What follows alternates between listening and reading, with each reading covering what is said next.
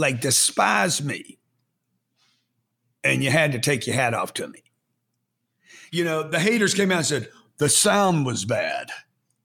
Okay, all right. It, but every seat was packed. So, you know, some things you do because it might not have a financial return.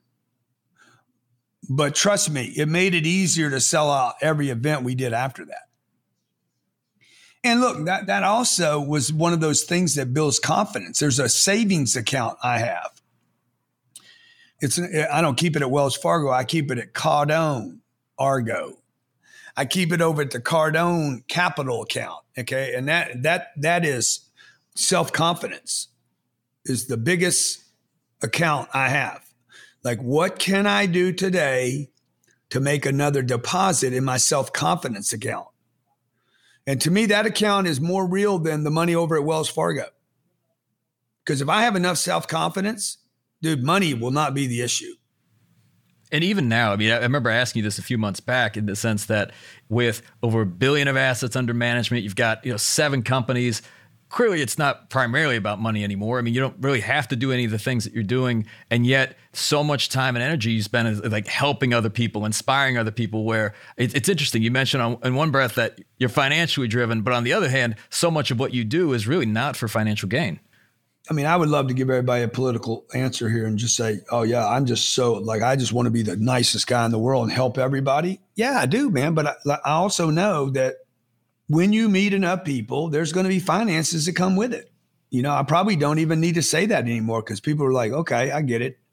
I probably should, you know, if I was to, if I wanted to be like more, I would just quit talking about money as much. As I'm sitting here thinking about, it, I'm like, you know, the appropriate thing to say right now is I want to help people, and I do. By the way, if you gave me, if you gave me 10 billion tomorrow, there was nothing I would quit doing that I'm doing right now. I could help more people though. I could help more people. And I would tell everybody, I just scored 10 billion. And I, would tell everybody, I would tell everybody how I figured out how not to pay taxes on it too. And I would do everything I could to teach people how I actually did it so they could actually go do it.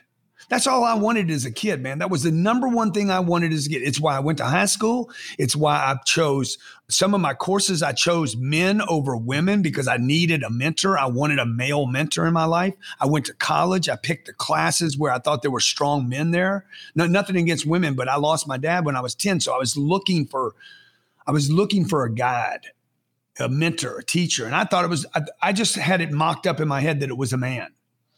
I'm not saying it was, but or that was restricted to that, right? And money was one of the things I could measure. I mean, I just I went to treatment center when I was 25 years old. I came out of the treatment center. The only thing I could measure after that was can I make some money? There, there was